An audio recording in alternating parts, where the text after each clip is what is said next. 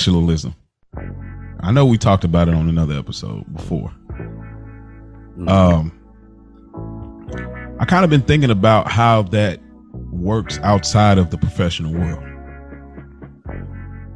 I mean, For How example, professionalism works outside of the professional world. What Yeah. do you mean? and I don't know, maybe professional is not the word for it. So, Okay. for example, family, you, you guys are setting up an event, Mhm. Putting something together, Mhm. and things might start kind of some things are kind of moving out of order not according to plans. But some people because of that they don't conduct themselves they they change how they conduct themselves. They're no longer moving professionally or cordial or whatever the word is for it. They now are out of pocket and now they they almost won't fulfill what was planned out Are this is this happening because they're overwhelmed and they're not getting the project complete like they need to, or is this just like family being family? like we get around each other and we just, you know, it's gonna get like this. Which Yeah, one do you mean? I- I'll probably say more of the, the latter, the family, like where just some so and so may not be coming, or uh, this changed, something changed here. Oh, we're not gonna have this pot or this plate, or or oh, everybody's like just you know, you wanted that macaroni and cheese and it didn't come. you know what I mean, just like you know, yeah, it's just like you trying to do it. You planned this out for a while, uh, and and stuff Yeah. starts to kind of go left in areas. And my, I guess my question, what I'm trying to say is like, does professionalism cross over outside of professional world, or is that just when you're in corporate America? No, I think it crosses over. Um, you do you have those homeboys that you like? That nigga would never make it in corporate America. He just don't know how to cut it off. He don't know how to fake it. Like he just don't. He ain't got a clue. And don't know. He don't even know he don't know. don't it ain't that he trying. He don't even realize that he don't know. Right. Okay. That's not a bad thing. Almost. Well, excuse me. That's not a bad thing. Always. Um, to your question about professionalism, because me personally, corporate America not for everybody. And professionalism, I don't really necessarily think it's a gauge on corporate America. It's about being able to get shit done.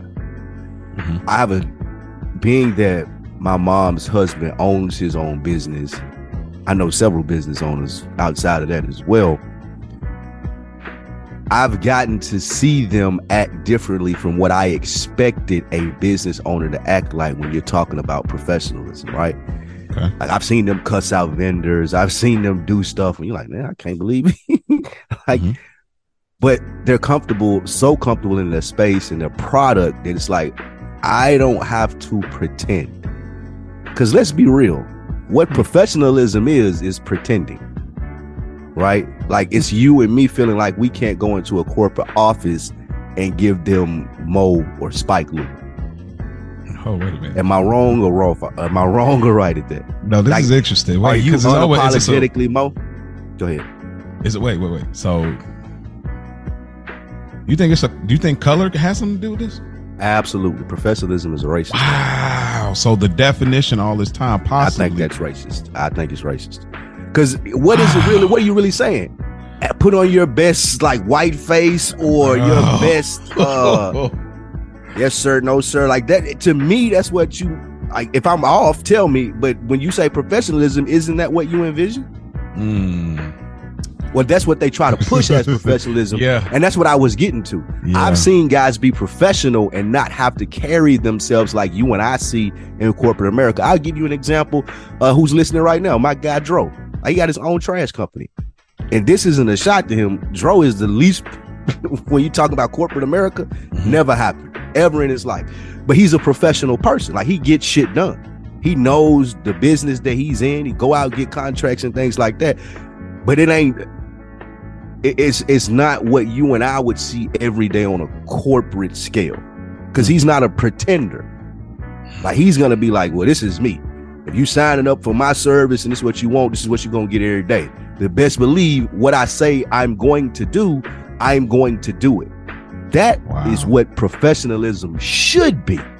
Right? Like you ask me you- whatever project you got, whatever you asking me, whatever service you're asking of me, I'm gonna do it. I'm gonna put my best foot forward. I'm gonna have knowledge of the situation. I'm gonna get that shit done. It should stop there.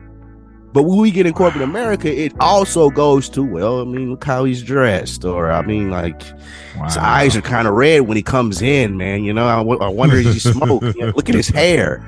You know what I'm saying? It's all this different shit that they try to throw into corporate America. They ain't really got nothing to do with me being a professional. A professional is I can get the fucking job done. You, you, Would you agree or disagree? Whoa, I wasn't ready. You went somewhere I wasn't ready yet, and now it, I got to kind of switch gears now. You seen that movie? Uh, Sorry to bother you. absolutely. hmm That movie. Wouldn't yeah, you say that Oh yeah, they nailed it. that's the vein that it's in? Oh, it's it's it's in that vein. They nailed it. I, I mean, I ain't gonna say the execution was great, but I think if you paying attention, you get what they're trying to they get across, and Right. it was on the nose. Um, so let So me ask. Then, hold on, wait, wait, wait, wait, hold on. Okay. So, where does that where does that put us, Spike? You're what the fields we're in. Well, I think that's what Well- my des- that's what my drive and desperation is to be a business owner. Like Mm, my media company, Spike Lou, to be sufficient enough where I can pay all my bills and live comfortably and not have to play a corporate America game because I'll turn the question around on you. How do you feel when you go in and you have to put on this face every day that other people deem, hey, this is professional? Because I I may be off or wrong here, so you you fill me in, but I feel like your your professionalism and what you think of it, and when you go clock in and what the people expect of you as professionalism are two different things. Am I wrong? I mean, yeah, I, I think nobody will have one definition of it. You know, you'll Right. you'll, you'll start to have, um, you know, the, the graph where they got the circles, and then at some point, some circles meet where people have the same uh, ag- in agreement to certain traits that they feel are professional, but no circle by itself, uh, in everybody's opinion, will be exactly the same. For me, uh, in the initial, definitely was putting on the face. Definitely, the Maybelline was in effect. Um, Mm-hmm. but as time has progressed, it started with me doing job interviews where I stopped Mm. doing the The white having all the right answers and all of this. I just started to be honest. I was already a, a, a great speaker, so it's like I don't really need to lean. I'm I already know I can work well. I already know I'm a team player, and I already know I. I'm, I'm very capable and I speak well enough, and what I'm saying should be enough. I don't. I didn't think that I had to. I stopped pouring on the extra. You know, I, I just started being honest, like having a conversation. pouring on the extra. What do you mean? What what is that? Uh, just you know, like when you get The those voice, the, the was yeah, it the dress, voice, the kind of generic the fake laugh. you know, the um the basically the demeanor like I want you to forget I'm black. That's that- what I was going to ask you. Let me ask you, who do you think that stuff caters to? I mean, it's it, it's it's it caters to who is the default. Who, who does it make feel comfortable? It makes them because who they're the- the default. The, the, the the the white people, Caucasian people, they run this country. They're predominantly in charge in all of these positions and hiring for the most part. We are in there, and there is Asians, and there's um, uh, Indian, and there's you know a lot of people in there in different places. But overall, the majority in the population, it's led by white people in this country of the United States. So yes, unfortunately, unfortunately, we kind of had to cater to that, and in order to do that we have so much riding on stereotypes that we mm-hmm. we have to do these things to first disengage you or disarm you from buying into the stereotypes. We can't even come in and be genuine to our, who we are because if anything remotely gives you a buzzer in your head, like, oh, see, he's just like the rest of them, then we lose the Some opportunity. nigga shit. Yeah, and it's like it's really not like like a person like a Joe.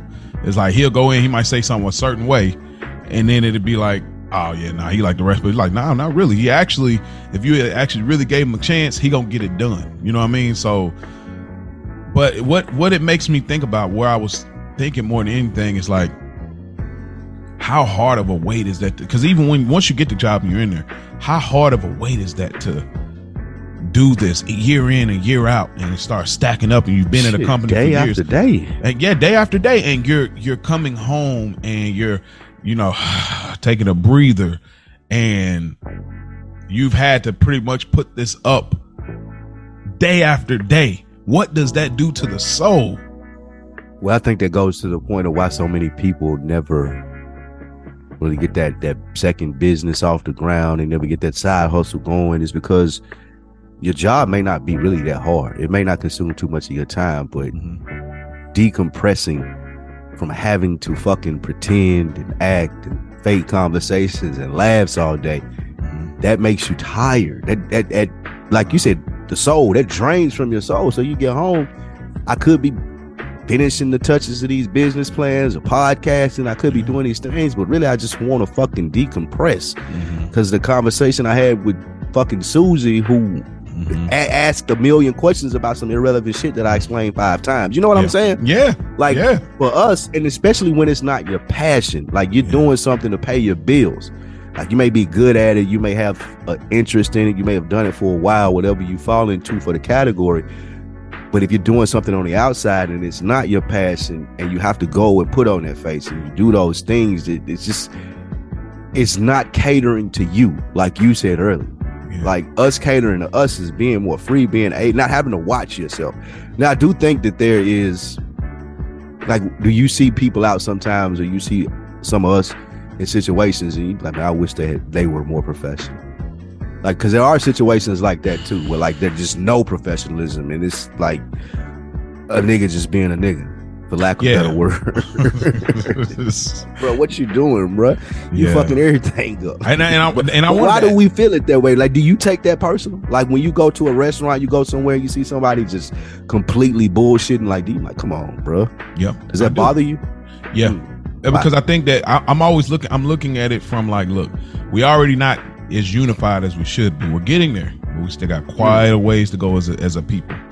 You know, we have a hard time just starting going into business with one another. We see these Chinese beauty shops, Chinese restaurants, Chinese running the gas stations. We see all over people uh, of other ethnicities are teaming up regardless and they're making it happen. Mexicans, they making it happen. So I look at it from a grand scale. I'm like, okay, we're not in business together. We might have issues or for whatever reason we're trying to work through our ego or whatever it is that that kind of causes division between black people. When you're starting to act that way i'm, I'm always looking at like yo you on display bro. This is an opportunity. You don't have to be nothing you're not but you can carry yourself better than that because you are better than that. We we push this hmm. king and queen stuff then conduct hmm. yourself as such. It, just because st- somebody get out of pocket don't mean you got to stoop to that level. See what do you, say to the nigga that says, "Man, this ain't my shit. This is a job"? What do you say to him?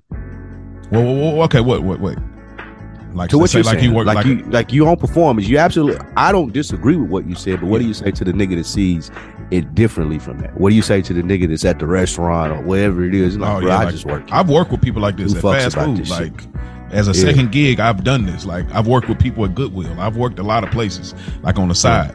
And you know, at that time I wouldn't say much because I was there for my bottom line.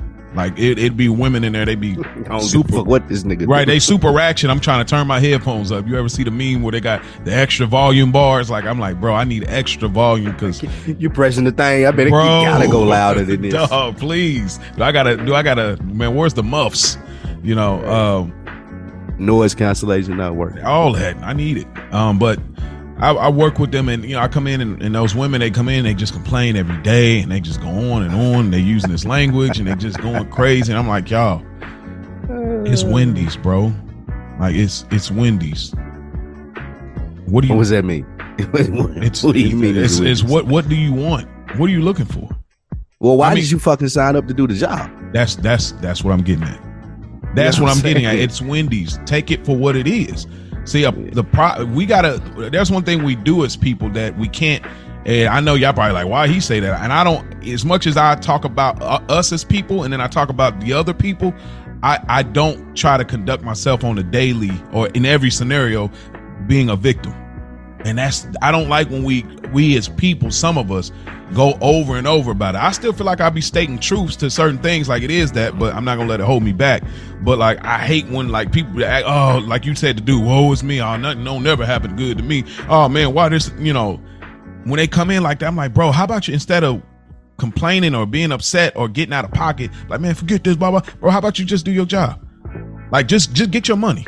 Cause it's harder to me, it's harder to not work than it is to work at the job. It's harder to look busy than, than to actually be busy. Just just do your work.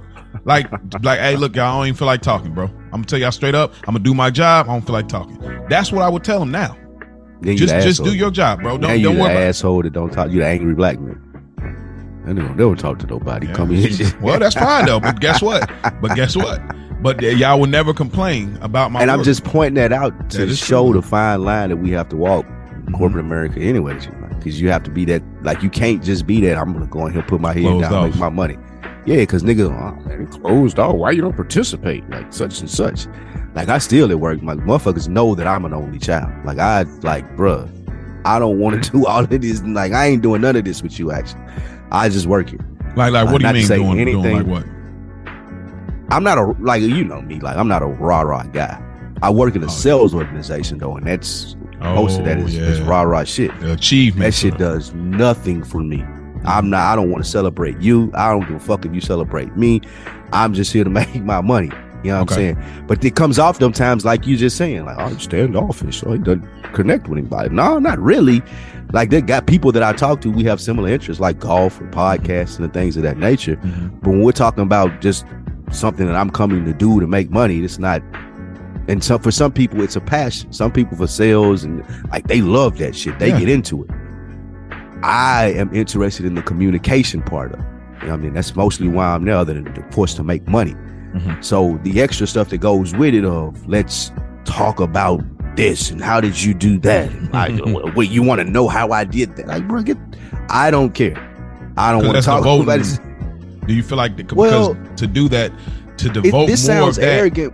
This sounds arrogant, but it's almost beneath me. It's not devoting. Like I don't care. Like I honestly do not care. Like if you come Is to talk to me about, is the word though? maybe that's not the right word. I'm disinterested.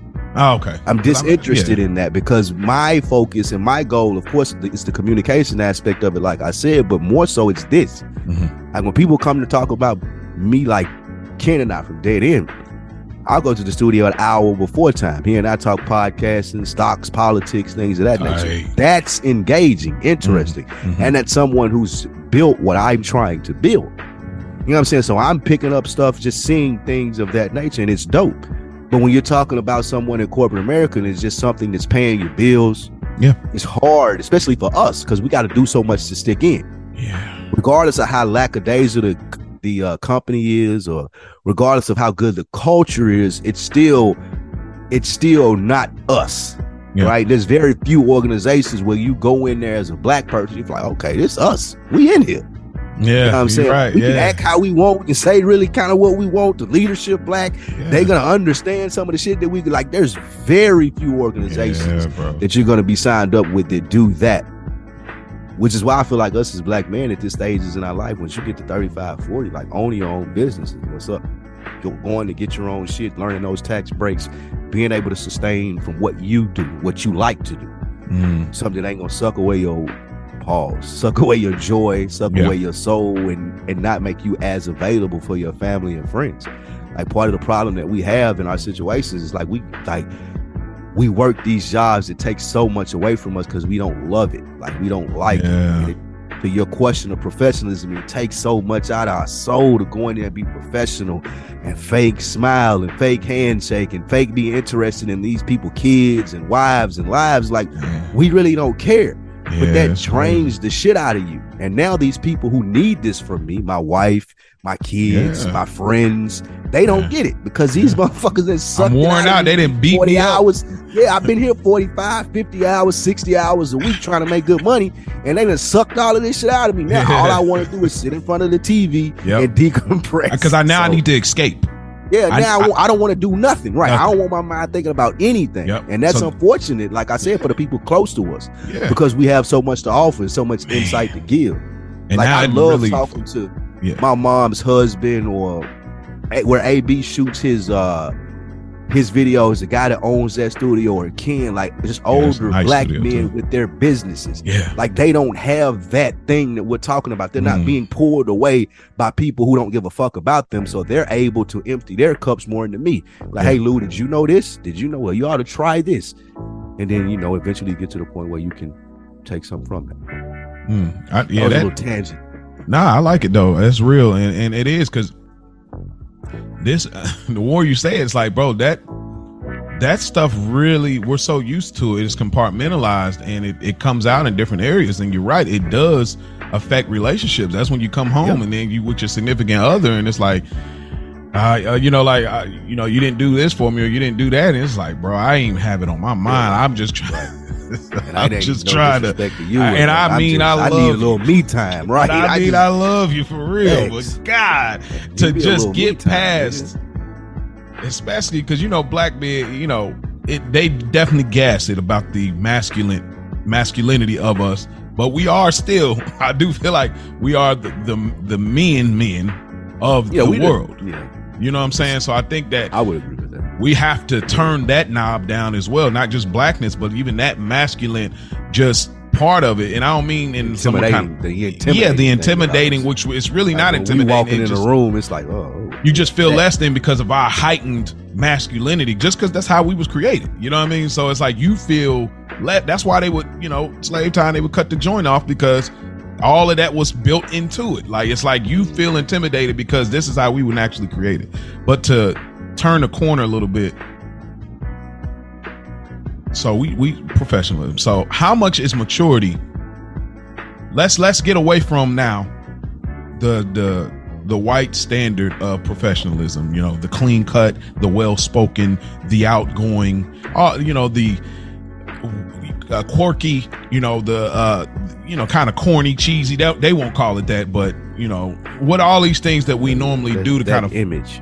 That image and let's get to like our form of professionalism. So Okay, who do you know that's like this? And how much is maturity tied into it? And i don't and i don't want to go to the owners.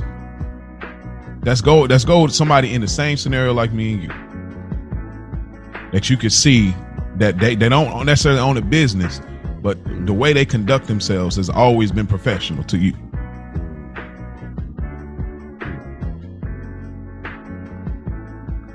because i know i can speak to go ahead. Speak. my sister. My sister is uh she's very professional. Um she's always been on always on time for things um always gifting you know always considerate always up on bill credit. She's just on it like on it way past me. She ba- past me bro. Like it's that's my younger sister but she she got me. But like she's always conducted herself and but it's still not like I don't know. It's not like how they put it though, and it's even different territory with a black woman because almost black You know, women don't really move it the same way when you think about it. They don't have to because they so goddamn good. at what they Ooh. It's crazy at what you said. I was thinking as you were saying that my cousins like that. And mm. I, to give an example, like I work, I used to work with my cousin at Walgreens, and uh, she was she she worked in the uh, the cosmetics department, bro. So like we both got the job at the same time. I told you like I used to gold teeth. Like I was just I used to come in there like just me. I came in there unapologetically me. yeah, She was her. Like the managers and shit. Like my cousin has one of the smartest. Like she will bite your fucking head off, nigga. Like don't play with her at all. Mm. But she was so good at that. Like I used to look at it as bullshit. Like we used to have to put these like products out, and you have to set stuff for like it was all just a whole lot of bullshit. But she would be sight. whatever they had her do, she was fucking fantastic at it. Refacing in aisles, putting signs up to redo products, coming in and resetting the whole. Like she was a fucking beast. But again, it goes to what you're saying too. She wasn't like they would put it as professional. Like, hey, how you doing? Like none of that shit. Like she had her attitude still. Like she still talked to motherfuckers however she wanted to do, but she did her job so goddamn good that Yeah. manager didn't care. Like, well, I mean, that's Mm. that's that's her. Cause like she's gonna come in and do what the fuck she needs to do. Like we were Yeah. talking about earlier, as I mentioned with Dro. Like for us, the reason that we look at professionalism differently are people because we looking at it like, okay, what do you need done? All right, let's get the job done. Mhm. Me doing all this extra shit, this politicking, this small talking, this Oh, fake gosh. smiling, that don't that's not included in Yeah. our culture. Yeah. Our culture is about getting the fucking job done, bro. Please. We can like, you know what I'm saying? We- like, don't waste do our time. We hate Like, wasting yeah, time. Don't waste my time. I don't care how you come to work looking really. Yep. Like, uh, of course, don't embarrass yourself, but still, at the end of the day, are you good at what you do? Yeah. Like that's the end of it in our culture, and can you get it done? And the other culture is like, eh, well, really doesn't talk to anybody. I mean, You want to wrap it up into this good person bow. Yeah, they want to make it all encompassing. Like you got, I gotta like you. You, You gotta, gotta play the dude, game. bro. You gotta go out with us after work. You got to go to the Christmas party. hour. Like, no, nigga, Yeah. I got a life. You know what I'm saying? But to what you're saying, my cousin's just like your sister, bro. It's like she, she's a consummate professional. She takes everything that she does serious. Like right now, she's a bartender, and um, like she does it on the side. Of course, she has a main job, but she does that just to make extra money. Mhm. And she's so serious about it. Like it's like a motherfucker can't even come up to her bar and be like, "Well, let me get uh like all the pondering and like get out of my way." Because her thought process is you're standing in the way of somebody else who would be tipping me, who Yep. knows what they want and want money. But it's Mhm. professionalism to her. I'm here to do my job. I can be cordial with you. I tell a bartender joke, ha ha he he. But at the end of the day, move. Let me get to the next person. Let me get my job done. Mhm. That's just how she operates. That's how most black women operate. Actually, my mom's like that. That was Uh, a black. from what I know from her work. That was a black woman. She she was a gay black woman. She had dreads at the gas station, and this white man was in there with his child on his arm, and he was asking about something. I, I didn't overhear it. I was just getting coffee, but I kind of heard a little bit of it. And so I guess the man was looking to find out like the numbers for the lottery or something like, and he wanted to know each individual something about it. And she's like, "Sir, sir, we don't do that. I'm sorry, we don't do that." And he kind of had an issue with it. She was like, "It's like, well, this be the last time I come in." He's like, "All right, we have a nice day." And you know, move on. And she sit there and she look. So here's the funny part. She's going in and there's an older white lady behind the counter with her. So she was like, "Man, she." I told her, "They sitting here. You know how much time it takes for me to go and look for each individual number. I got tired of doing that. Just pick what you looking for." And, you, and so she talked to the lady. She's like, "Shoot, he don't even know how important I am to corporate." And so she started getting in her bag, like you know, because she kind of studied out a little bit. She kind of get in her bag. She's like, "Cause you don't know how co- corporate and told me how important I am." And, and then the old white lady's like, "Yeah, we're all important to corporate." And she was like, "Right." Like she had to step back into. Sure. Bro, yeah, that would made I was rolling when I got out the gas station, bro. Uh, but let me ask this as we we get out of this this portion. I'm trying to figure out because we've done this so long for the professional thing. I'm trying to figure out is it now an extinction of who we are, or are we still in the loop? Because I like to think So, in my, I like to think in my head the way I am at work is an extinction of, uh, you know, it's different. No, you know how like when you're around your mom and your, you know, your peoples in Tennessee. There's a way you are when you're around like your podcast buddies and whatever y'all doing on that. But these are all extinctions. These are not totally different people. It's all linked back to the core of who you are.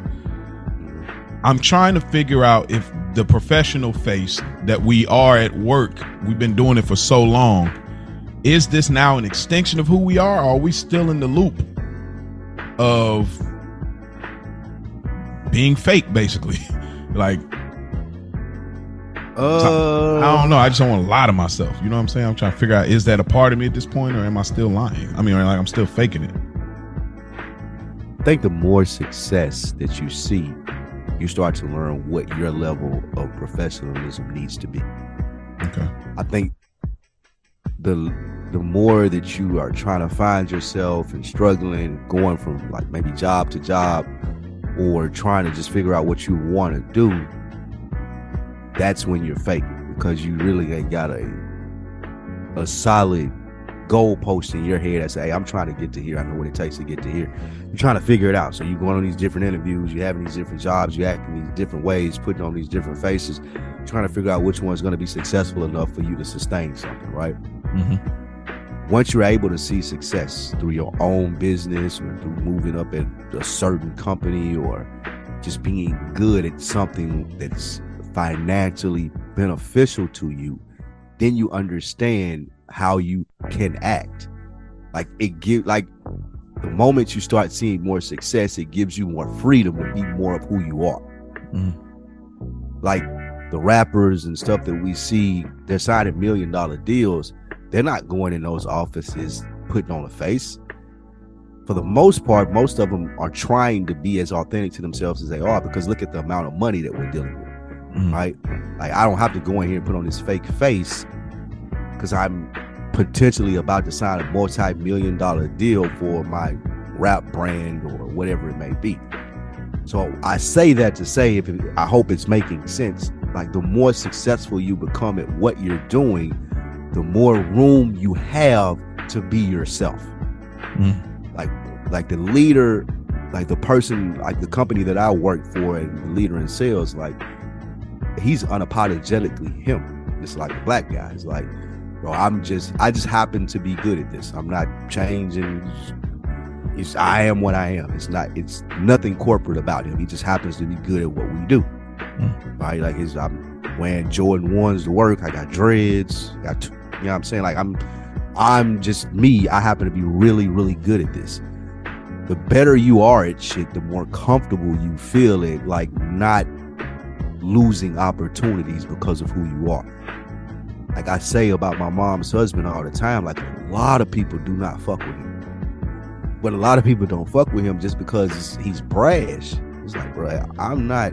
He don't. He don't. He's older now, so of course it's even more so. But he don't jump through no hoops, tap dance. Like he's absolutely 100% every time gonna say what's on his mind.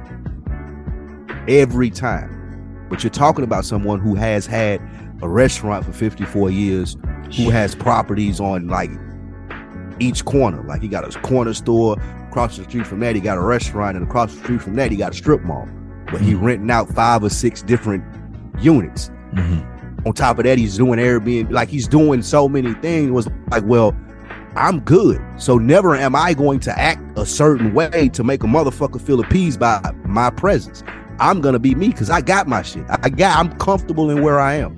The more comfortable you get in your, well, the more successful you become, the more comfortable you become in your professionalism. Like I mm. think we all have that in our, our head. Like you know what you need Yeah. to do to get the job done. You know, you know, Yeah. you know when you bullshitting. Like you know when Yeah. you going above and beyond. You know that deep down. Yeah.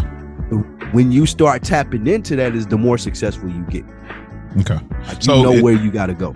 So it's almost you got you've now earned you've earned the the That's focus to earn the focus to be transferred to strictly what you have brought to the company, the business, the talent. Now the accolades, the things that now you say, now look at my track record. So all of the all personality things, Yeah. all of the All uh, the, the jokes and the corny, none of that matters now because I've earned now this. Now you the focus has changed. So now none of that matters. I don't care what you think about me because now I have the, the proof is in the pudding. beast. I'm a Right, beast. I'm a beast. look at the Yeah. look at the numbers. Look at the scoreboard. So Mhm. I guess we just gotta keep working. So I guess we kind of to put a bow on that then to kind of help us, some of us out there, you know, men in general, but black men. Look at it. It's a part of the job. It sucks because It's a challenge. It's a challenge because other people don't have to do that part with it, you know. But for us, just look at it like, okay, putting on this face, putting on the fake, what it's a part of the job. It's this is our, you know, we're playing the game. You know what I mean? Game recognized game. We got to play it to the best of our ability. So, That's right. it. That's the merch. That's the shirt. That's really simple. Be better. not in a condescending way. Not like you want to do what the fuck you want to do. Act how you want to act. Just be better. Because the Mm. better you get at shit, the more that you can just be yourself. Because Yeah. people are gonna need you. Mhm. They're gonna need your services. They're gonna need your expertise. They're gonna need your presence. They're gonna need your experience. So be better. The better you get at whatever the fuck you like to do or make money at, the more freedom that you're gonna have. But you gotta be good. I think that's one of the things that we kind of. That's one of the things that people kind of do. You see a small level of success and you kind of settle for it. So that's Yep. being mediocre. But be better. If you continuously being better, then motherfuckers can't tell you nothing Mhm. because you can take that skill set and transfer it wherever you want. I like Be better shirts coming soon. Be better. Be Simple, better. Effective. Really simple. Be better. So man, I I've been thinking about it. You, Animal Brown, y'all been talking a lot, you know, about just hip hop, and I've even even it's been like kind of a slow year so far, which is which is crazy to be in the fourth month, almost a quarter through. What Yeah, a quarter through. Fucking flying by, man. It's crazy. Yeah, it is, bro. It is. Eesh. And y'all had some interesting viewpoints about hip hop. Mhm. And it's always a challenge that I think y'all shoot some interesting bail for the state of it because sometimes at moments I- you be like, well, maybe it's me. Maybe because I'm Mhm. aging out of it, kind of. Is it a me thing? Or is it truly the state of hip hop is not what it used to be? And I don't mean in the traditional sense that every generation, when they get older, say that about the one before. But I mean in the sense of uh, saturation. So my question, Saturation. yes, Okay. oversaturation. I guess. Sorry, oversaturation. My question to you, Lou, is where does that put you and AB? Y'all are ten years strong. Crazy, crazy feat, legendary, really. Yep. Oh, I thought you had. I was waiting on some more, Oh, some more I- praise. Thought Well, you were gonna go legendary. I, I was, but I, I, groundbreaking. I, I was. I, I, well, if you if you gonna receive it, I'll keep going because y'all mean a lot to me. You know how I feel about it. Like I wouldn't even we wouldn't even be doing this show if I, you know what I mean. But y'all mean a lot. Y'all legendary. I think y'all have achieved some great success. Um, I guess what is because I know you said a homeboy said to you like, what is the objective? And what it made me think is when does it change from passion to a job? Does it feel like a job at this moment, or does it? I mean, or does it? Is it passion? Oh, Is it no. ju- you know what I mean? It don't. It don't feel like a job still. Uh, okay. and, and most of that is to do with Chris and I can just we have a rapport. We've known lo- each other long enough. We don't really have to. We can just pull up Zoom, shoot a document over to each other, and this is what we're gonna do for the next forty five minutes to an hour. We have that much of a rapport. When you're talking about the state of the game, Mhm. uh, um, it has changed from when we started. I had much more of a wanting to know what's going on, a passion about the genre in general. Like, what's next? What's new? Did you hear this? Did you hear that? Mhm. Now it's not that much, not so at all. Yeah. To be honest with you, like I have to find time to get it into the hip hop bag. With Mhm. that being said, what the show, excuse me, what the show has grown into, and someone pointed this out to me. It's interesting that you asked this question. Someone just said this to me this week. He said it's less like it was in the beginning with you and when you and Chris, y'all used to debate, go back and forth, argue your points. Mhm. Now it's more so just like sharing perspectives. Yeah. I respect his point of view. He respects my point of view. I'm not trying to change his mind. He's not trying to change my mind. I know his mind probably not going to change, Mhm. and he knows the same thing about me. And I, we have that mutual understanding with each other now. So the show more so now we've stopped doing main topics, mainly doing uh, like weekly topics for the quick hits Mhm. versus one main thing that we focus on. And, and again, that's just because we just sharing perspectives more so now than oh it should be this way or it should be that way. Mhm. So that's what it's grown into and what I've seen just from my lack of I don't really I'm not as into hip hop anymore. I love the space, Mhm. what type of life it's created for me, the type of person it's made me, Mhm. the the purview that it gives me with the world. I will al- always love and appreciate that. I'm from the hip hop culture, but Yeah. it's not anything that I I look forward to keeping up with now. So, Man. You know, what about you at your age? You're about to have a birthday here so At 33, because about Yeah. I was about your age when I started the podcast. yeah. What what how do you look at music?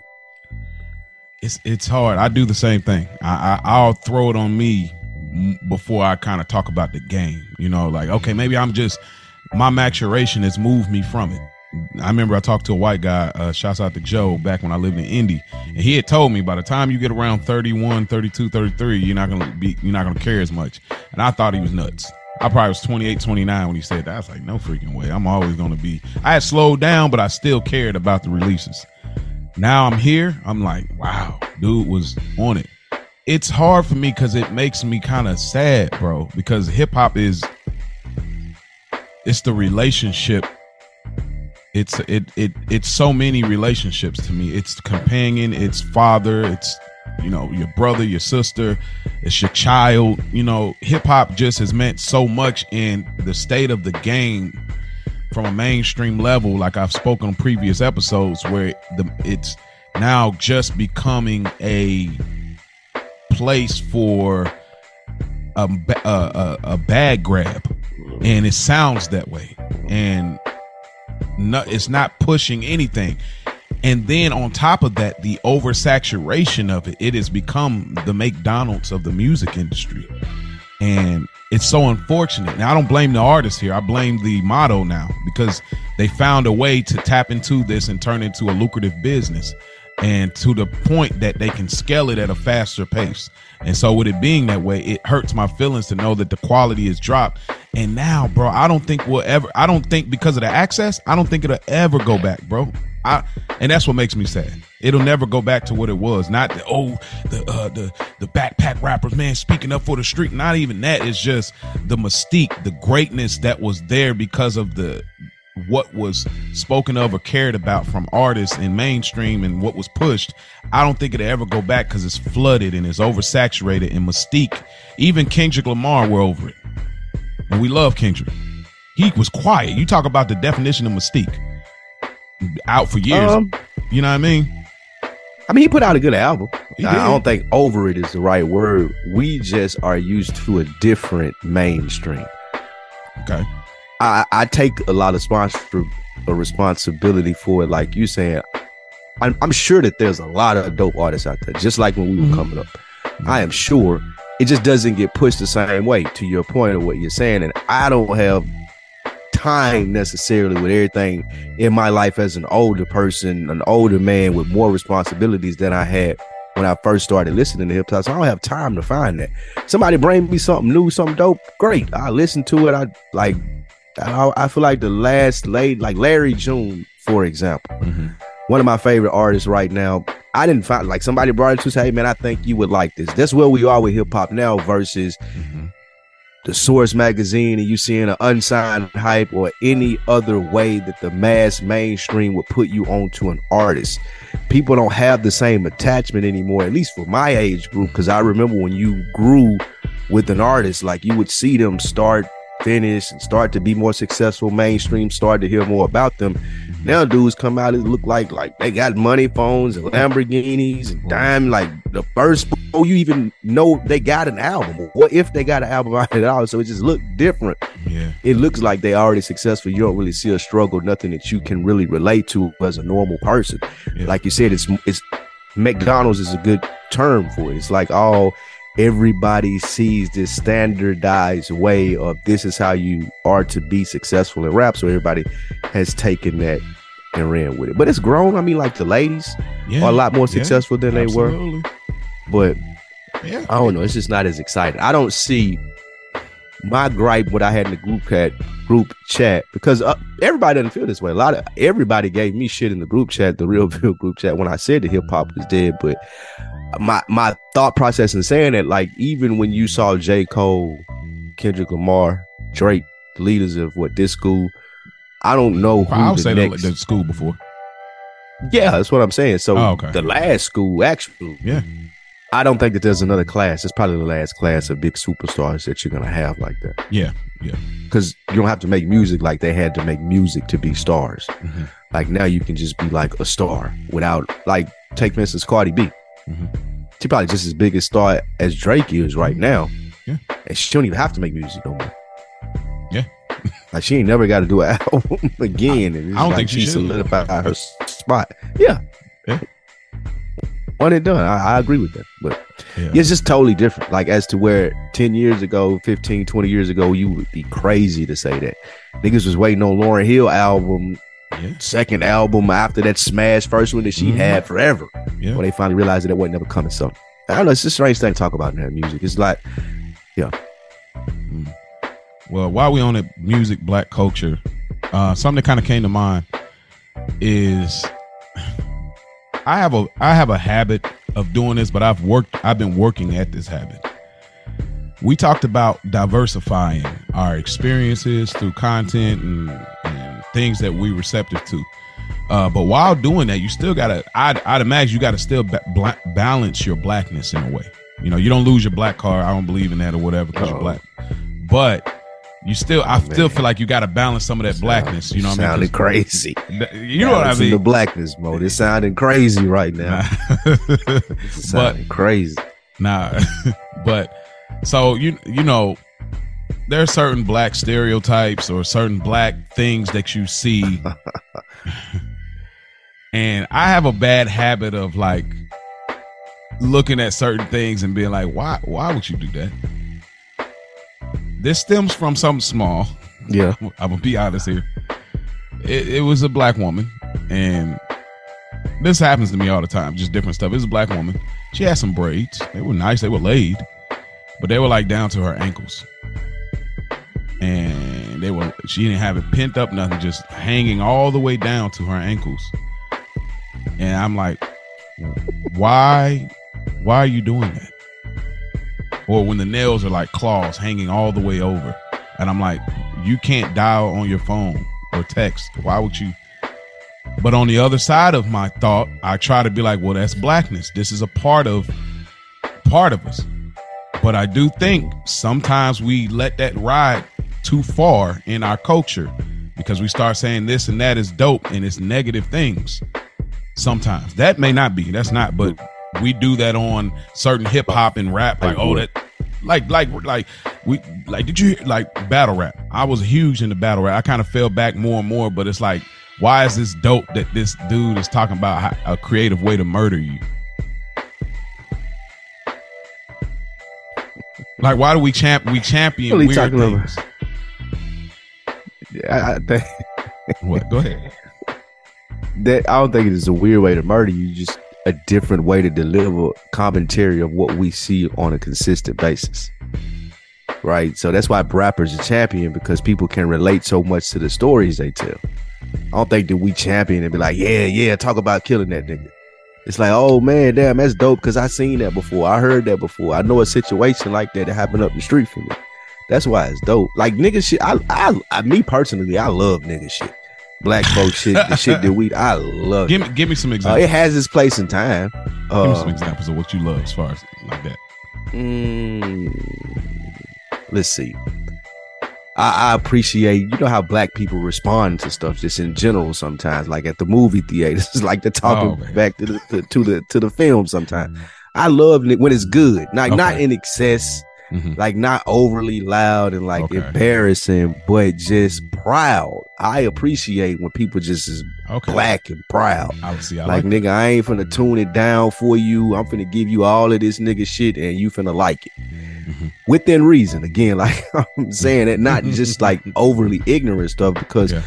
every culture I think has a overly ignorant person. I wouldn't specify that to us as black people. Like I see ratchet white people and ratchet uh, Hispanics and Asians, so I ain't gonna just classify that to us. Mhm. But it does irritate me more when I see us like outside in pajamas uh, with the, the the the thing on your head. And I'm talking about yeah the hair wraps or rag and the hair wraps, like just rag not being prepared to be out in the world. I think we talked about that before on one of our earlier episodes.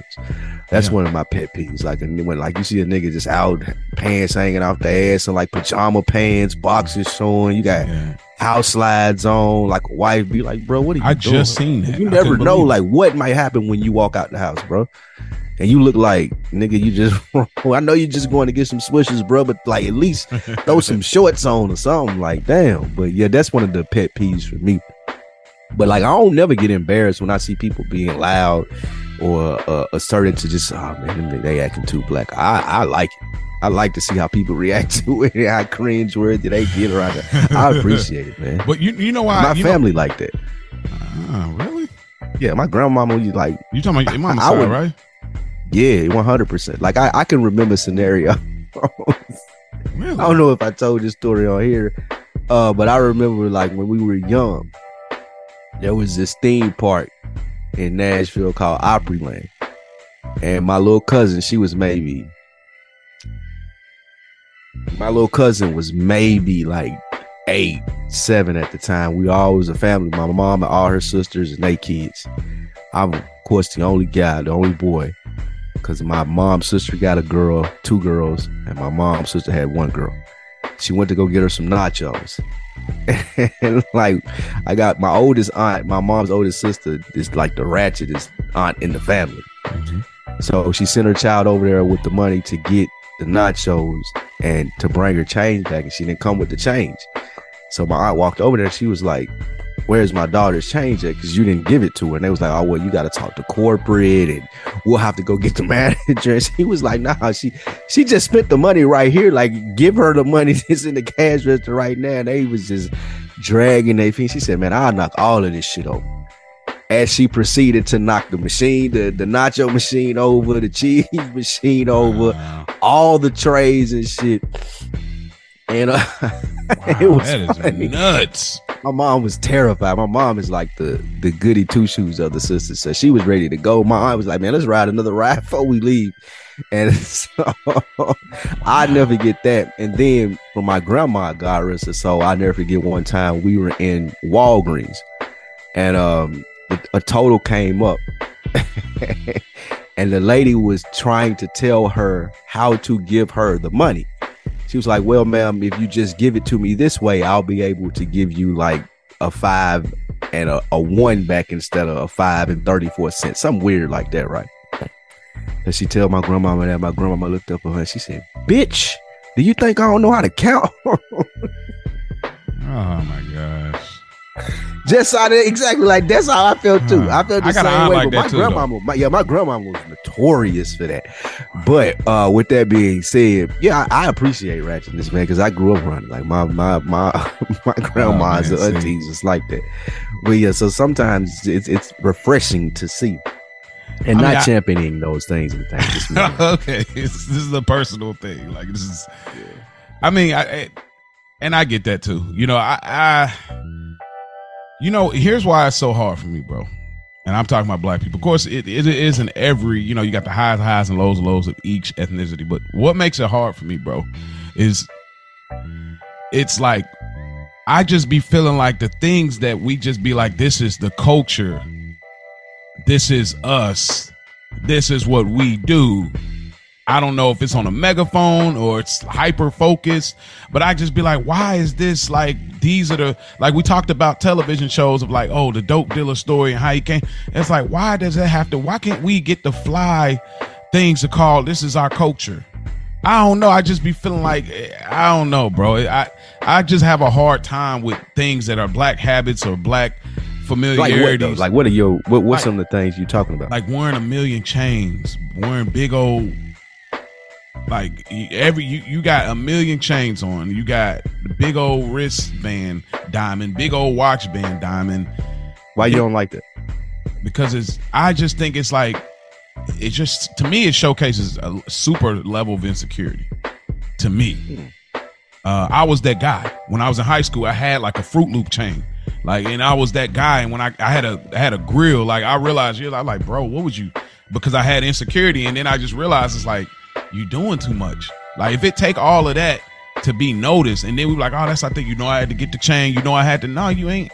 I I don't know, bro. I, it could be me, but I just don't like that when we say, "Oh, this is the culture. Do it for the culture." That's our culture. Like gang, gang banging. That's our culture. Uh, you know, you know, drive-bys. You know, in the movies and stuff. That's our culture. That's I just be like, man, can we find some cool elements that are our culture too? Not necessarily positive, just cool. It's like I, I just every time I look for those things that are kind of like in other cultures, I'm like, where's our thing?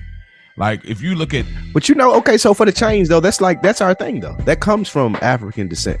Like that comes from kings and queens and being gold was abundant in Africa and one of their main resources. Mansa Musa, who was the richest man in the world, he was notorious for uh, breaking economies.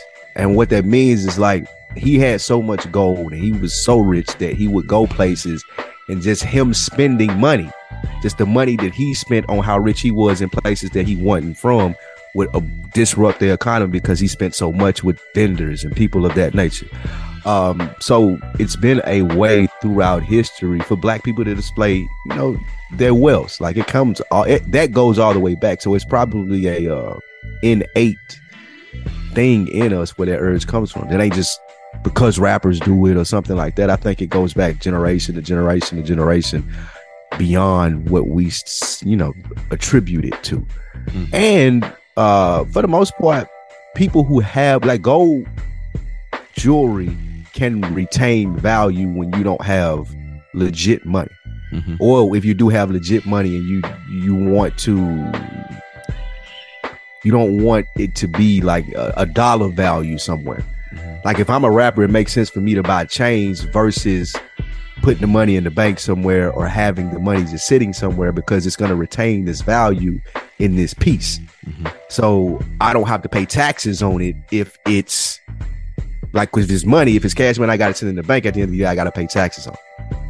if it's just money sitting there then i'm losing value on it because money decreases in value Yeah, right. so that's Inflation. why you see people, rappers per se, buy so much jewelry because they're trying to have a way or place to put their money where it can hold value without it being in a bank. Mm. So there's some reason to it.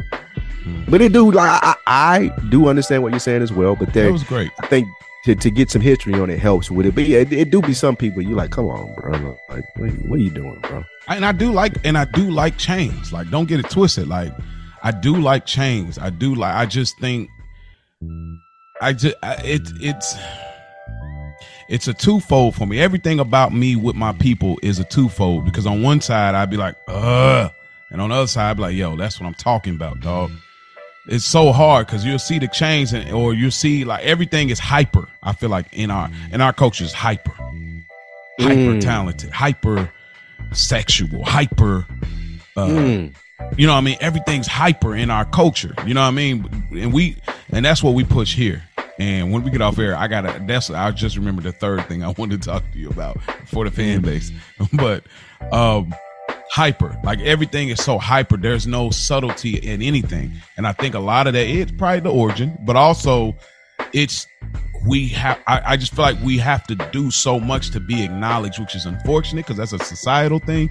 But then on the other side too, it's like we're getting to a point where it's like, yo, we acknowledge among one another. That should be good enough. It ain't, but it should be good enough. I don't think we have to hyper change, hyper everything, fake butts, fake everything. We got to hyper everything. we want to stand out because we always getting looked over, right? Like it, it's, Who do it's we stand out easy to to, look though? over, huh? Who? But you're, you're absolutely right. But who do we stand out to doing those things? Well, it's what we feel like we have to do in order to stand out. Unfortunately, like we feel like because of societal things, as you said, like I can't just go be the normal, regular dude. I got to be a little bit smarter, a little bit more articulate, be a little bit quicker when I respond. Because if not, you're gonna be your opportunities won't be as abundant as you'd like them to be because we just don't get them if you're not special. Like normal black people just don't get a lot of opportunities, in my opinion. It's working that way now, and, and there are a lot of successful black people, but the reason that we go above and beyond, and it has to be I because I see what you're saying. Like I get on social media, you're like, ah, like everybody in an influencer, everybody recording this. Well, I I totally get what you mean.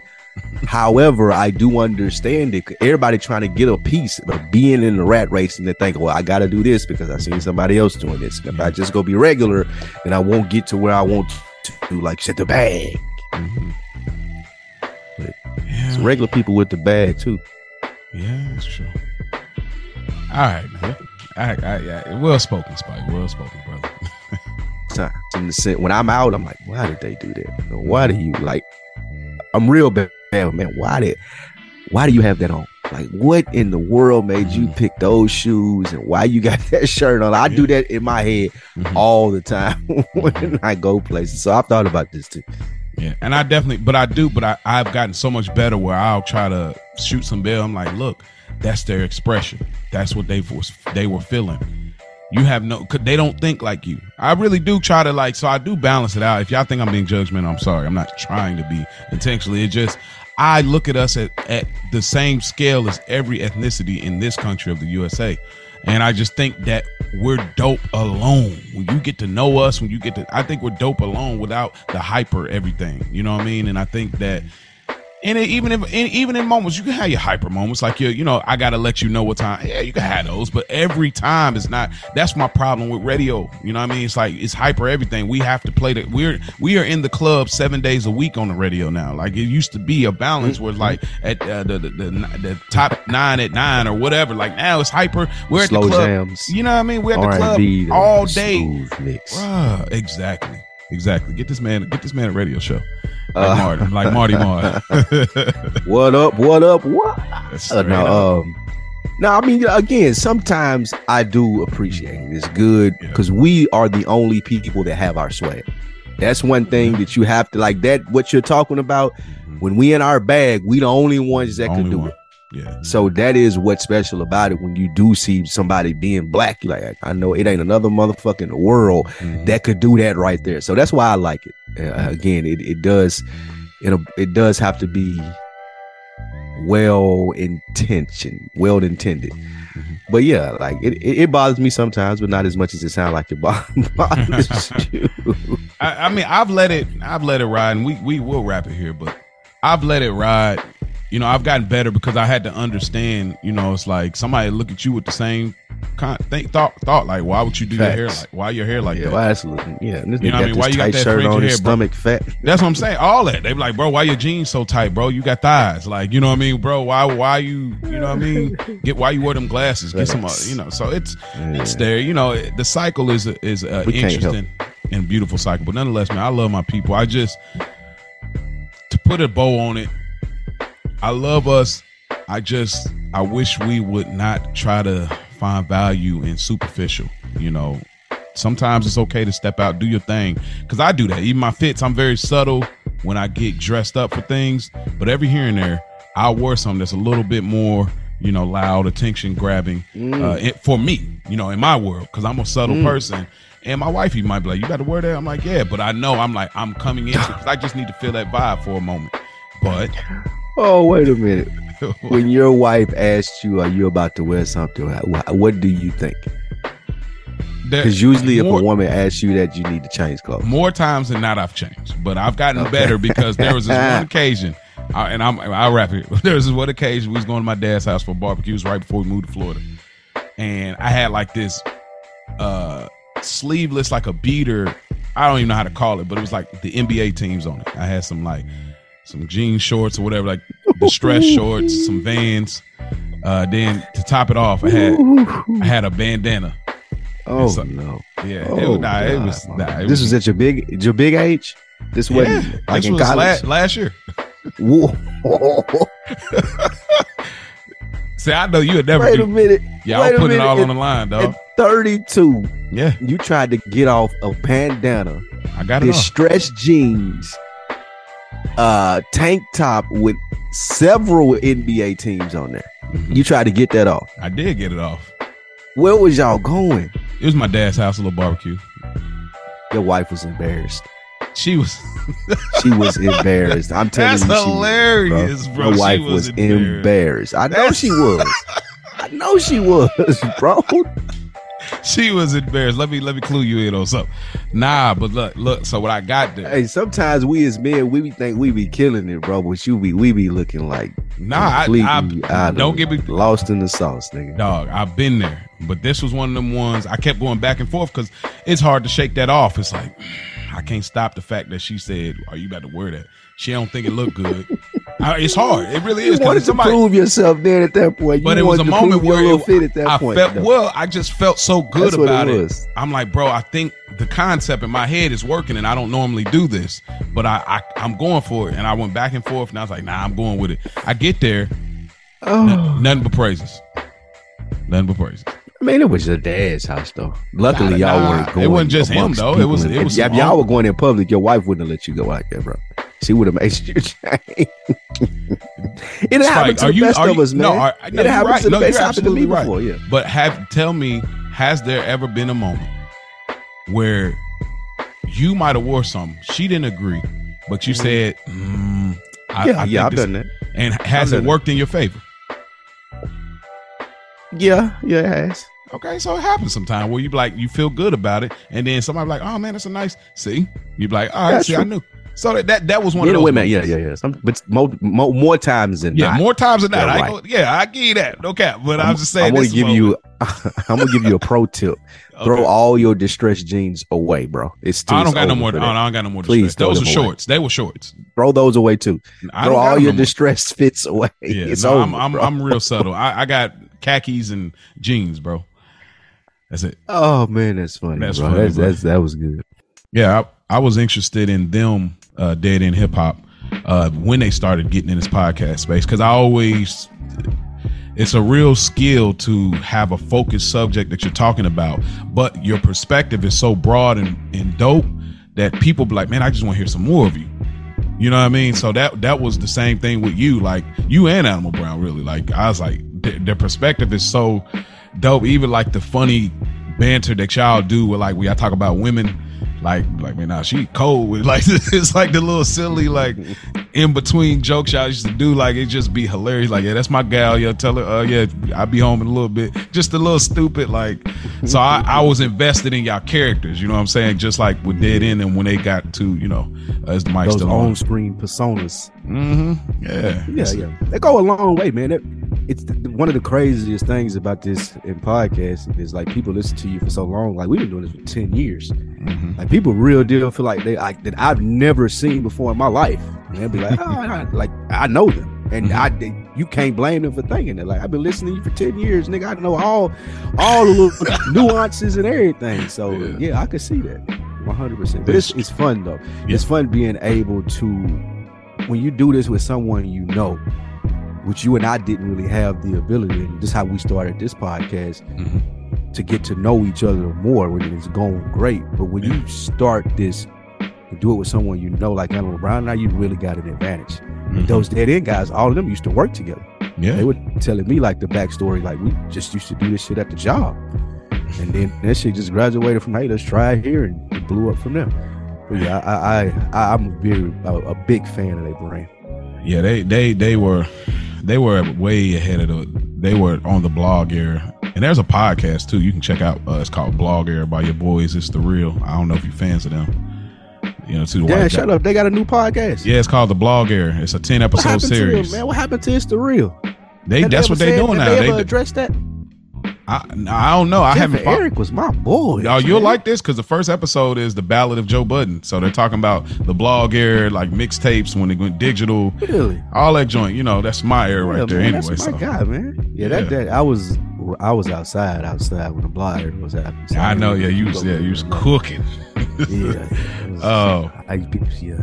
But I wanted to But ask. yeah, I'm gonna listen to that. I fuck with because I fuck with it's the real. That's one of my favorite podcasts. One of the first podcasts I started listening to. Man. I, I used to appreciate Jeff and Eric dropping in my feed. That and the Champs. The Champs used to be really dope. I think that was one of my first podcasts. I don't know about It has this dude named uh is a comedian named Moshe Kasher. I think is his name, and it had the white boy that be with uh Dave Chappelle named Neal Brennan. Mhm. You ever heard Neal Brennan? Yeah. Yeah. Man, they, they still out. If you you know the great thing about podcasts, you know I was pulling back up, but it's a real. Those are funny. Those are really good podcasts. Them talking about chemistry and Mhm. just the, what you would talk about with Animal Brown and not like most of that came from because he was a big fan of them too. Like we learned how to do that shit from them. Like, Like the, the on air persona thing too. or- yeah, yeah, how they used to go back and forth with each other. Just and of course, again, we knew each other. Like Out around go back since we were what preteen eight years with the Ah, Boys okay, and Girls yeah. Club. So Ah, yeah. you know, we can get away with saying stuff to each other that you wouldn't even try with a color. Like I wouldn't feel comfortable saying some shit to you that I'd say to him just out of respect. You know what I'm saying? Because I don't right. really know you like that, and I'm I'm big on that. I don't like people saying like, "I don't know you like that, nigga." You know, Right. How you feel like, like you can say that to me? yeah, he's like, dang, you got real comfortable right with, there. With Chris, yeah, with Chris is different because like I know Chris. Yeah. With uh let me ask you this a little further before I get kind of what I want to kind of speak about here. Um, how do you figure out what your persona is on air? Like, cause let's say you're on air and you're going for let me just make up something here right? So let's just use myself for example. Like let's say i'm trying to be I'm on air i'm trying to be like the funny one. Like that's my intent. Like i'm trying to be the funny one. Like i gotta have the little side jokes like rory or like whoever like that does like the yeah, little yeah. plug-in jokes. That's the, the the persona i'm trying to give off. But the persona I, I, that actually comes off when I, we get responses from listeners is uh, he's like the the pro black dude or he's the this. So you this this is real life or you no this is not real life at all. No this is oh, not okay. real life at all. Like i'm just okay, using an example. So do you go with the air that i mean not the air but do you go with kind of the persona the character in which people uh, buy into or do you go for nah this is what i'm trying to present? That is a really really good question. Um it's, it's twofold I, I, I have to do what I'm comfortable with. I right. the last thing I wanted to sound like is inauthentic, or I'm doing it or saying it just so people would listen. Well, I am doing it saying they would listen, but I gotta feel it too. Pause. Okay. Like it has to be something that when you meet me outside out of here, like it would line up with who Spike Lou is. So that is the first thing to make sure that it feels authentic. And then yeah, I lean into it sometimes. Like Chris and I both lean into it, especially earlier days. We would oh, lean man. into certain stuff, absolutely. But now we've got more mature, kind of just letting each other get our takes off. Mm-hmm. But in the earlier days, you would lean into it, you read it, because I, I I think that's for good. You're putting on a show. You're a showman. So yeah. like you don't want to try to shy away from what the people like. If it's working, give it to them. But it has to be like authentic too. You can't be trying too hard. Okay. Like I'm never gonna have a position and just just to be on the other side of the conversation of you or Animal Brown or when I'm doing is the mic still on or doing Daddy in Sports, I'm never gonna just pick that side because somebody else picked the other side. It ain't just oh I want to debate with you because this is a debate format and we do podcasts and so here let's argue. I can argue this point, I can argue any point. I don't like to do it like that. I want to feel pause what I'm saying and yeah. representing. And if you see me in the barbershop and you brought it up, I'm gonna say it the same way. It ain't no, oh, man, I was just doing it for the podcast. you very rarely would get that out of me. Yeah, now I feel you. Because what about you? you? you like, I'm with you. Finding your way in this space because you came from a more scripted background in this, right? So, like, well, you do more unscripted stuff, learning me, do podcasting together. Like, what do you feel like you have to live up to? Uh, well, I I just been taking like some mental notes from your, your homeboys, you know, Dro and Wash, Jeff, uh, Dan, just kind of, well, just kind of getting the idea of what they think about me on in this space, getting that idea, like, hmm, who do they think I am? Because you don't really know, like, you don't know nobody when you listen to a pot, you don't know them. Like, you can listen for years, but you really don't know. So, uh I, I, try to gauge it from that point. Like, and Dro hit me up, so I thought that was dope. I forgot I actually told him hit me up if I was bugging or whatever, but yeah, he ended up hit me up. But um, because you was bugging. Nah, nah, nah, nah, nah. We doubling down. We spinning the block on the on that on that point. I tell you one thing, man. Throughout all my years of uh, all the friends I have, you talk about a nigga that's gonna hold you accountable. Oh man, one million percent. He, yeah. And I respect the shit out of him for that. Like, like we, he's always been like that. Like he's yeah. gonna hold you. Like, nah, bro, that ain't what you said. Yeah. You're doing something different. Like, it, some people let. Yeah, he was like, on it. Nah, that ain't Dro. Hundred percent. Yeah, he he was he was definitely on it. But um, I try to listen to that. But like when I was first podcasting, I mean, I come from this this space, but it, I never, I didn't get it off the ground long enough. It was about 25 episodes, 24 officially released, so I didn't really get to cook like that for real. And then I did some other podcasts. So it took me about three podcasts before I got to the uh, fictional writing and you know performing part of podcasting. So it wasn't. I did that out of necessity because I knew that I could do the whole operation. But this is my original space: is being able to have a conversation, being compelling in that, and being able to really draw people with you know my perspective and kind of you know the flow of you know my cadence as a as a speaker. So, um, yeah, I don't, I, don't, I, really don't lean into that. I, I, I have such an understanding of self that I don't. It's the same thing. Like I don't have to really lean into anything. Like sometimes I may go there a little bit, but that's a that's an extension. You know what I'm saying? Like last week, or I want to date this part of it, but like on a on another episode, uh, Previous. yeah, on a previous episode when I got really passionate about us as black people and about like why is it like that? That's sure it's a rant. Sure, I'm getting excited. Sure it's that, but that is an extension of me too. You know what I mean? So I I, I lean in I lean more so into the extinctions. So that's Yeah, you're a passionate guy. That's what my guy scoops him. He said, "Won't be getting into it, don't you?" like, probably like, relax, dude. Like, tell that dude relax, man. God, that ain't that serious. That's funny. It was a compliment though, man. He really speaks highly. He like he speaks well in the conversations. I don't Big Jeff hit me and said you was tripping too, man. I'm gonna read you what he said. you gonna read Got it a on, on of- the, I got I got like three, four got- feedbacks. well you gotta rate on the official man wait till we get to the official because i Okay, I did. um but uh speaking of that we do this podcast thing for many reasons but one of the biggest reasons is that it makes us happy with happiness how much work or not work is it to be genuinely happy Man, being happy is fucking hard. I told, I thought I've talked about this on here before. Like my my therapist has asked me, like, nigga, like, what what do you do for fun? Like, nigga, when is you happy? Like, when do you get to smile? And he wasn't saying that because I as are angry dude. He's just like what you said before. Like, you just seem so serious. But like, when do you let loose? Mhm. um this is letting loose for me like being serious is kind of like my happy place. Like i like if i'm doing something working on something i'm enjoying it but i'm focused. I'm not one of those people that can do three four five things at the same time and kiki and kaka with you and still get my work done. Like i need to be locked in. And then when i and i do stuff relatively quickly so um i like to focus on it and get to the happy part. But when you talk about being happy and is it hard work? Absolutely, bro. Because some people think that happiness is just a constant state. You have to work and want to be happy, bro.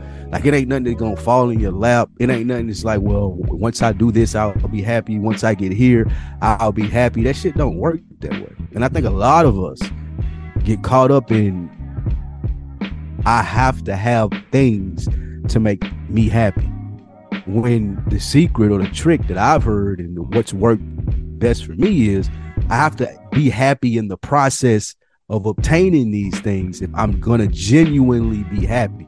It can't be, oh, I'm gonna make a million dollars, then I'll be happy. It has to be, what can I do that makes me happy and can make me the million dollars? Mhm. And if I don't make the million dollars, it's not a failure because you know what? I enjoyed this process. So I think happiness starts with the enjoyment of the processes and the things you do on a daily basis. And you gotta acknowledge shit. Like I, I used to like you you have to be like, damn, that was a good job. Or that was a bad job. You like really have to purposely do that shit.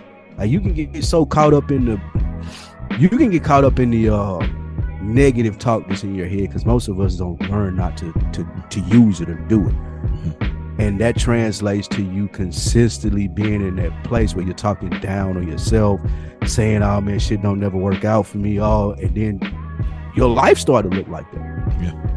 However if you thinking I can do this. I'm good at this. I'm happy.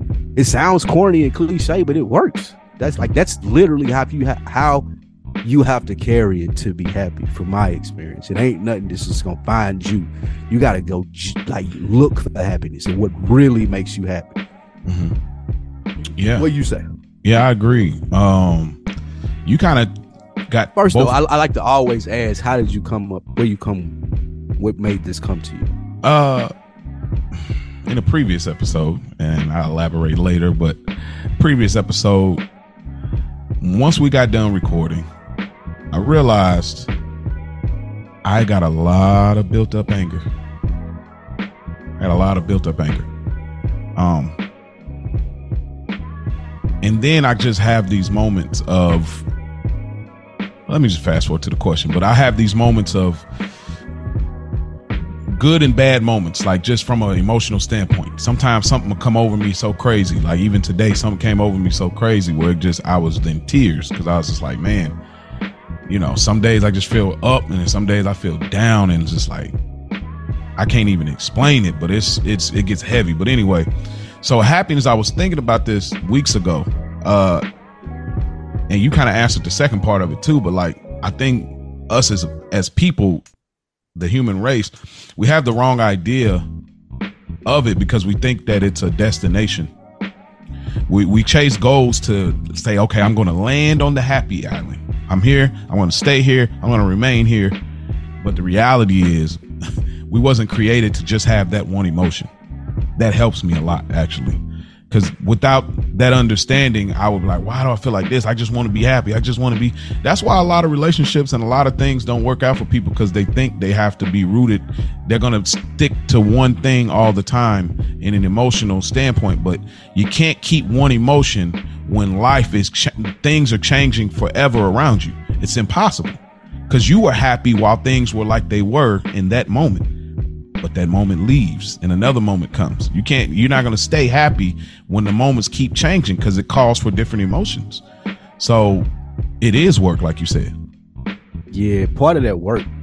So, like, we always talk about the music and how we're conditioned. You try to have this growing up, especially when I did, you have this persona, this hard edge, nigga. I'm tough, nigga. I'm I'm this and I'm that. What that conditions you to do, like you can't take time out to acknowledge the good stuff like it's lame or it looks soft from my generation. People, oh, I, I had fun. Like I can count on probably one hand how many times like I, I told my homeboys after going having fun, like that was fun. Wow. You know what I'm saying? Just even just acknowledging it goes a long way, and I try to do that now. Mm. Like nigga, um, like even think about that. How often do you say to yourself after something good happens to you, like, damn, that made me happy? Like I had to think about that when my uh the therapist asked me and he was like, bro, what makes you happy? Like you have to you brought up a good point because your emotions change all the time and happiness is not a destination.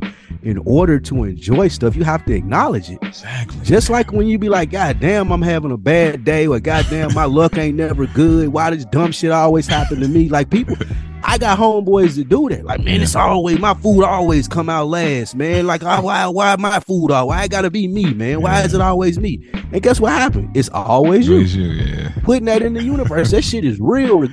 Yeah, Lame it as it sounds, bro. It like the people who are happiest are the people who like acknowledge being happy. I feel yeah. great today, nigga. Find something to be happy about today. I did this and it was awesome. Like I went to um two, three weeks ago. I took off work the full day I went to go play golf with a couple of guys from Dead End, bro. We went out there at, at nine o'clock in the morning. We weren't done till like 4:30. Mm. That's how long it took us. But it was just four black dudes out there playing golf on a Monday who had similar interests, wasn't worried about no job. We were all learning the game, so it wasn't really competitive. And I had to tell myself, like, damn, this is fun. At my age, I'm, I'm having fun. This is cool. Wow. And it made me want to do that more. Okay, so how you do that more? You got to work harder. You got to make it when you ain't got to go to work at all. You can do this anytime you want yeah. to. But it's a stepping stone that you got to acknowledge stuff that does make you happy, and then it gives you more motivation mm-hmm. to work towards that stuff. Mm-hmm. But as long as you in that in that bag, like what you said, one of the biggest things about what you said is you acknowledge and know that. I mean, I, I'm I'm tripping, bro. I got some aggression or some anger built up. I'm snapping on people. Like, let mm-hmm. me take a step back, bro. Let me just take a breath, meditate, whatever it may be. But knowing that you in that space and this stuff is ticking you off way too easily, as a black man, especially how we get looked at yeah. and don't get the benefit of the doubt, you got to be able to point that shit out and be like, you know what, man, let me just. I need a day to myself, nigga. I'm like the win. I'm taking me a spot day, nigga. Whenever you going to play golf or whatever it may be, you got to be able to acknowledge that as a man, bro. Like you, women ain't the only one to get to do that. Uh, you absolutely right, and that is so dope. God, like man, I can't wait to get out there on the course. I'm gonna be so trash, but I can't wait to get out there with y'all because I am super is, here bro, for golf. You know what the crazy thing is? You don't know till you get out there. What? Everybody's trash. Ah, like, okay, unless it's cool. just some nigga, unless it's some nigga that's like, like a pro for real that you see on TV. Like most of the people you get out there, eighty percent they sorry just like you. Oh, cool. All you gotta do is once you learn how to do it, though, you'll be less sorry less often. But you're still gonna be sorry. It ain't no good golf players out there, bro. Unless they pro. That's I one believe- thing I, I had to believe learn that. too. Once I got out there, I was like, oh, y'all niggas is terrible too. Like I, I thought I was My gonna have kinda to do all guys. like work. Like y'all niggas is terrible. Yeah, all y'all niggas are terrible. Man, my kind of That guy. make it more fun too. It man. do, Like, yeah. You, you don't have this high like high and mighty like you like shit. I'm trying to figure this shit out like you, bro. right. Good job. You somebody hit a good shot versus being like, damn, because they being like, good job, bro. I, that was dope. I wish I could have done that just now. So Yeah. I, I like um, golf, bro. You're gonna appreciate it when you get out there. Yeah. But like I say, the, the more the story is acknowledging when you're having fun, acknowledging when you are happy, saying it to yourself like, damn, that was fun. I'm happy. And also noticing, like noticing when you in a bad space and be like, man, just give me like an hour. I need to mm-hmm. That's huge, Spike. whatever it may be. I want to say two things. One, I'm proud of you, bro, for we you know, many episodes ago at this point. I remember when I brought up the word happy or I mean fun, you were like, I mean, you know, I, ain't, I ain't say no fun. I mean, you know, we had a good time, but I was like, bro, you had fun, you know, and I remember you just like, I ain't saying I had fun, but now the growth of you saying, bro, I had fun. I don't care. I had fun and I loved it. It was good. It was cool. So shouts out to that growth right there. Um, I would attribute this show for that. Like you're right. I because I had to think about stuff like that more because it made me when you even said it like I really never would be like, oh man, this is that's fun. Yeah, it's cool. What's wrong with that? It's like, bro, what's wrong with saying fun? Like, yeah, I'm grown, and if Yeah. fun is a childish word, let me be childish here. You know what I mean? And then also, I think it's huge that uh as we move on, but I also think that it's huge that in a generation, um, in the, the advancement of technology and society, uh, that's constantly telling us to go, go, go. Acknowledgement is not huge in our society because it, to acknowledge means to stop. Because to to properly acknowledge you can't acknowledge in passing something that actually means something to you. Something that is like whatever like oh okay i see you and keep moving. It don't mean that much to you. But if it means something to you the acknowledgement actually takes time to stop. So to acknowledge that yo i'm having fun i had to stop and acknowledge yo i'm happy at this moment. And we don't do that. So we you're right. We do need to stop and say yo i'm i, I had to stop and say you know what I'm pretty you know what? Things are good. Like somebody said, How you doing? I actually stopped and took a moment and thought about it. I was like, I mean, my daughter's okay, my wife's fine. We're not struggling for nothing right now. I'm feeling pretty good health wise. I'm good. You know what I mean? Like stopping and embracing all of those pieces were is is super necessary. You know, or if you're not so good, then also saying like, man, you know what? I hadn't even said this to nobody. I really ain't doing that that good right now. I am going through me and my, my bro just got off the phone having a deep conversation. It's amazing the maturation of our relationship but that's going to be for a later episode because i'm going to have him on. Um, but he got to get through what he's going through right now. I told him that. He said he would love to be a guest but he got to get through what he's going through right now with, with baby mama stuff first because i like he needs to be leveled because he's going he's in real time war. So i like yeah he Mm. Yeah, he got to get through that first, so he's at a level place, so that we can then come here and just have a, a safe space for him to talk. But yeah, um, lastly, I wanted to ask on that note. Well, I, I, I guess I ain't gonna ask. I was just like the feeling of it, you know, the just the feeling of happiness. What what does that do to you? Like, does it make you smile? You know, does it does it make you more makes you humorous? Does it make you know the feeling itself, the endorphins that it shoots through?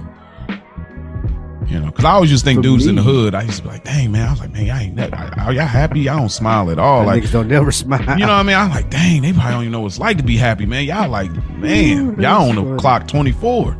You know, so that's why I'm asking, what does it feel like? Uh, You know, like you know what it, it feels like especially now at my big age like i gotta do more whatever i'm doing that made me happy so i can get more happy feelings Mm, mhm. so if it's work harder god forbid you know, I mean, of course, hopefully it's something that you like doing, but if it's working harder, if it's studying more, like whatever's going to get you to the destination of this place is providing me with the opportunities to be happy in certain moments. So, like, if it's harder work, if it's better circles of people, whatever it may be that you know that you put in work, I feel it, it helps me want to work harder. Mhm. because I know associated in my head, happiness comes with hard work because a lot of my happiness is being able to do whatever I want. Mhm. And part of doing whatever you want, you got to have the money to do that. Mhm. So for me, when I'm in one of those spaces, I'm traveling, or like I said, out there playing golf, or you know, you just somewhere where you ain't got to be worried about like just the everyday, just mundaneness of money and bills and stuff. That's when I'm happy, and I know in order to do that, I got to work to do that. You know, so I got to put myself in a position where I can do that. Mhm. Does that make sense? So Yeah, make makes sense. Work hard. Yeah, it make, makes sense because you know you, it's uh, investment. You know, the more invest over here, the more uh, the payoff is over here. You know, s- essentially. You know, so I yeah no, totally get happiness is not free. Yeah, happiness is not free at all. What about for you? yeah. Um, I get that what you're saying, like the hard work. Because sometimes for and people that are listening, like understand that like happiness doesn't have to be like necessarily a, a materialistic or, or monetary thing. It can be something as simple as I like the feeling of successes, like mm-hmm. working hard. Where it's like, yo, somebody acknowledged that I was working Yeah. hard, or I had 80 emails to get through and I got through all of them. Matter of fact, I'm waiting on emails.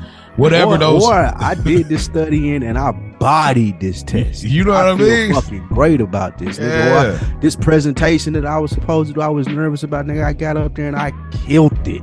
Come That's happiness, and you know how Yeah. you get there. Like I gotta study, I gotta practice, I gotta do some shit in the moment that ain't as fun as it would be for other shit I could be doing, like playing a video game or going out partying with your homeboys. Like sometimes you gotta sacrifice that for that happiness, the overall, what you really looking for. You know what I'm saying? Like I can't Yeah. if I want to go play golf for six hours on a Monday, I can't sit here and play video games three hours every Mm, night. It ain't gotcha. gonna work. You know what I'm saying? Like you Okay. just don't work that way. So Huh. you, know, you got to know where to give and take it. Yeah, I hear that.